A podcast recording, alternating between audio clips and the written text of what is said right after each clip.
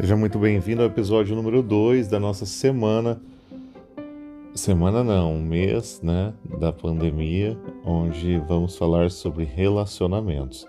Nesse episódio de hoje vamos falar sobre a escolha do objeto a ser amado, sobre a pessoa que você escolhe para se relacionar, para se apaixonar. Então, como que a gente escolhe a pessoa com quem nos apaixonamos? A resposta romântica é que nosso instinto nos guia naturalmente para indivíduos que são afetuosos e bondosos conosco. Essa é uma visão bem romântica, né?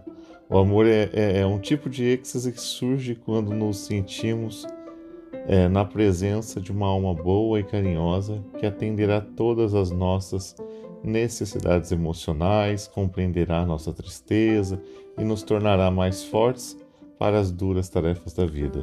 Aí você acorda e vê que a vida não é bem por aí, né? Então assim, geralmente na atualidade você escolhe por eliminação de critérios, né? Você olha e vai por eliminação daquilo que você menos gosta em uma pessoa e você vai trocando. Ah, aquela pessoa ali tem algo que eu não gosto. Você vai, troca e busca outra pessoa que tenha menos defeitos, menos coisas que você não gosta, e você vai testando e se relacionando, e é onde você entra na atualidade. A atualidade é bem por aí. Você não deposita confiança primeiramente na pessoa com quem você se relaciona, você sempre tem um pé atrás, desconfia daquilo que ela diz, porque muitas pessoas falam aquilo que você quer ouvir, ou mesmo são manipulativas, ou mesmo vão por interesse de status, dinheiro, fama ou algum benefício de bem-estar, né? É, depende muito da prioridade daquela pessoa, mas geralmente ela vê cifras ao invés de ver amor, né? De sentir o amor.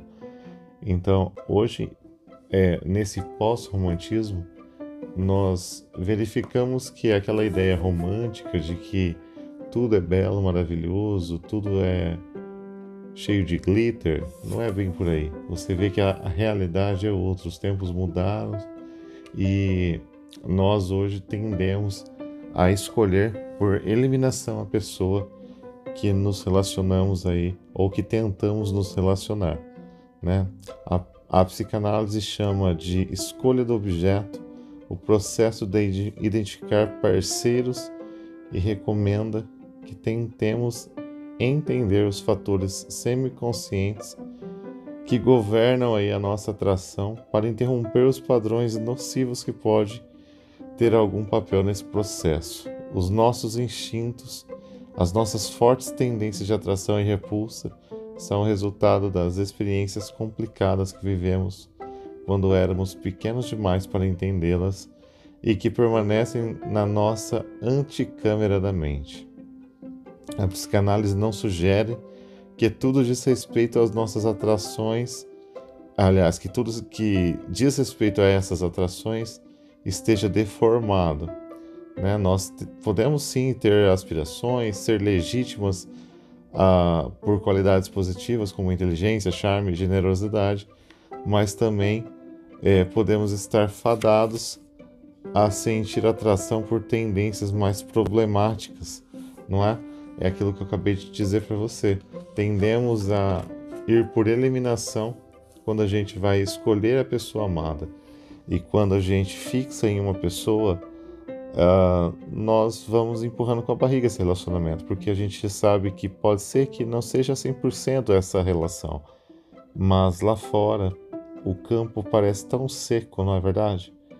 Será que é interessante você pisar numa grama seca ou é melhor você ficar no seu lado verde da cerca, onde você sabe que por hora é verde? Né? Poderia ser mais verde, mas aí é uma questão de você estar com um nível de exigência acima do natural, né? Nós sempre tendemos a reclamar do que a gente tem, mas quando você você perde esse objeto amado, será que não era bom quando você tinha? Então, com esse pensamento, eu encerro o episódio de hoje sobre a, a escolha do objeto. Lembre-se, a, a grama do vizinho pode até aparentar ser mais verde, mas pode ser que só o ponto de vista que você está olhando é verde. O, o, o, que as pessoas, o todo e a realidade mostra é que essa grama, na verdade, está bem seca. Tá bom? Então, no próximo episódio, nós vamos falar sobre a transferência transferência de sentimentos, tá certo? Nos relacionamentos.